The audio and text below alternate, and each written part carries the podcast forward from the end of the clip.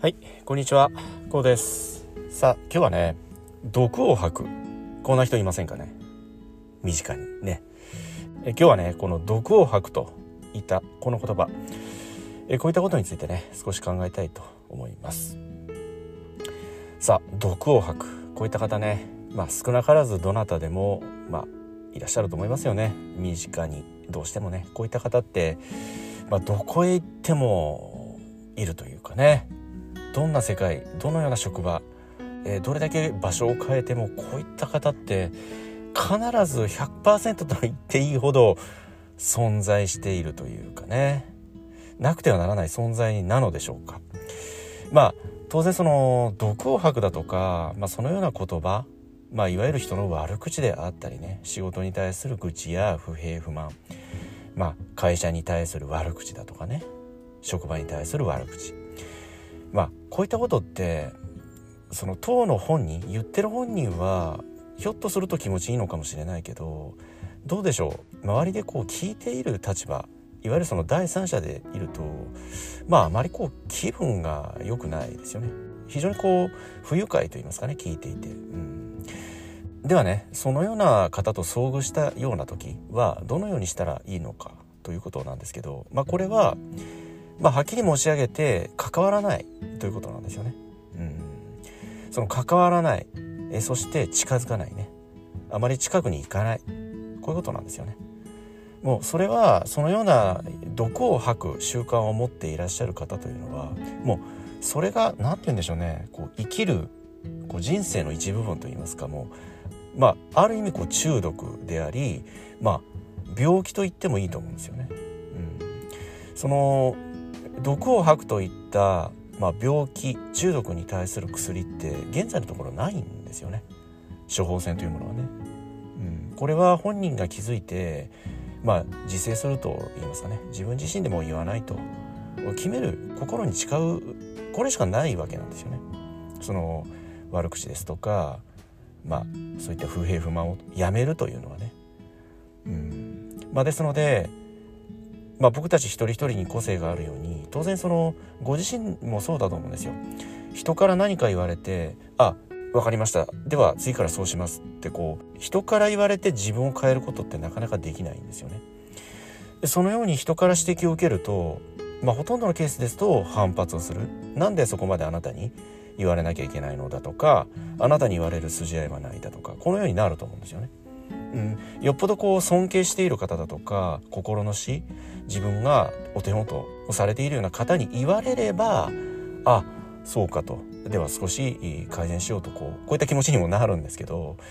自分とこうほとんど対等の立場にいらっしゃる方から言われる場合というのは、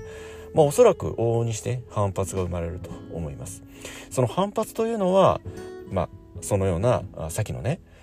いわゆるその毒を吐くといったような方に反発を持たれますとご自身に対してその矛先が向いてきます。まあ陰で批判否定的なことを言われたりだとかねこのようなことになってしまうわけなんですよね。うん、えですのでそういった方毒を吐くと。えこのようなことが習慣化されているような方、まあ、このような方に遭遇した場合というのはできるだけ関わらない。近づかない。関係を持たない。これに尽きるわけなんですよね。うん、えそしてそのように毒を吐く人の悪口を言ったり職場会社こういったものに対して悪口不平不満をもう常に日常的に吐いているような方まあそのような方ってご自身の前でそのような毒を吐くということは、まあ、ほとんど100%多くの人たちの前でも同じことを言っているんですよね。そしてもっと言いますとご自身がいないところではご自身の悪口を言っているんですよね。もうこれはほぼ 99.9%100% に近いぐらいの確率で間違いなくそういった傾向にあると思います。ですので人の悪口を聞いた場合ですとか、まあ、職場会社に対する不平不満上司に対する不平不満なんかを、まあ、ご自身が言われたとこう聞かされたといった場合というのは間違いなく他の場面ご自身がいないところでは、えご自身に対して否定的批判的な意見を言っていたりまあ、いわゆるご自身の悪口を言っています。まあ、そのように考えますと、近づかないことが一番。そして、そういった方というのは、そういうもんだとおそらく自分がねいないところでは自分のことを言っているんだな言われてるだろうなこれは等しく全ての方に当てはまることであって例外はないんですよね。うん、ですのでそういった方にはとにかく近づかないそしてそういった方を変えようとしない？説得しようとしない？分からせようとしない？えそしてもっと言いますと理解し合おうとしない。えこれに尽きるわけなんですよね。うん、そしてもう一つできることはご自身は職場会社に対する不平不満上司に対する不平不満そして同僚、まあ、仲間のね悪口。これは一切言わないと決めることなんですよね。もう自分自身はどれだけ言われてもとにかく言わない。自分は悪口不平不満は言わないんだと。これは心に決めることで本当にこう言わなくなるんですよ。自分自身の口から。出るということがなくなってきます。当然その、まあ、人間ってそこまで、まあ、実際実は強くない部分もあります。ですのでそのポロッと時にはね出てしまうことがあります。その愚痴ですとかね。不平不満泣き言なんてのがポロッと出てしまう時はあるんだけどそれは出てしまったことに対してまず認める。今自分は愚痴不平不満泣き言を言ってしまったと。でももう言ってしまったことは変えられないから次からは言わないようにしよう。今は言ってしまったんだけれどもそれはもう認めて。では次からは同じようなケース同じような場面が来ても言わないと。決めるということなんですよね。これを繰り返していくんですよ。まあ、ある意味こう修行のようなね、まあ、訓練、僕練習なんて言うんですけどね、これは思考の癖なので、考え方の癖が、やっぱりこう人それぞれ、ある程度こう、できてしまっていると言いますかね、固まってきてしまっているので、思考の癖をまずこうトレーニングする、修行するということなんですよね。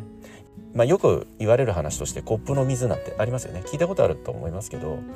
コップの中にま半分水が入っていると。これを見た時にどう感じるか。もう水はねあと半分しかないんだ。あと少し飲んでしまったらなくなってしまうんだ。と考えるかあまだ半分もあるぞと。半分もあれば十分喉を潤すことができるよねと。どちらにこう考えるか。どのようにその一つの現象現実事実をご自身がね自分なりに受け止めるか理解するか。こういうことなんですよね。まあ、ですのでついついね人の悪口であったり